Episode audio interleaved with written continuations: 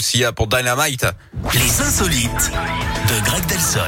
Mais juste avant, allez, on se détend pour la dernière fois de la matinée euh, grâce à- aux insolites de Greg, voilà, qui nous emmène aujourd'hui quelque part dans le monde pour nous faire rire. On va où, euh, Greg? On va aux États-Unis, Yannick, avec cette Oui. maman de 42 ans devenue récemment une célébrité hein, sur TikTok.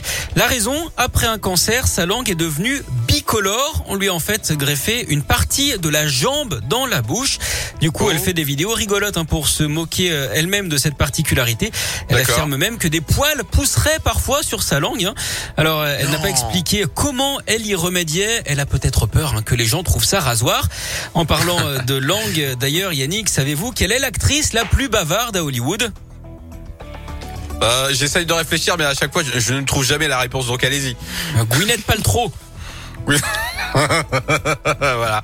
Voilà, il est drôle, il est drôle dans ce qu'il fait. La mauvaise vanne peut-être, mais c'est drôle. Oui, Voilà, moi, ça fait rire.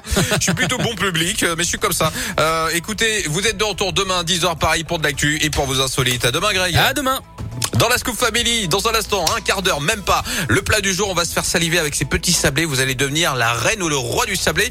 En attendant, Sean Paul est de retour là, dans la Scoop Family avec Dynamite. Écoutez.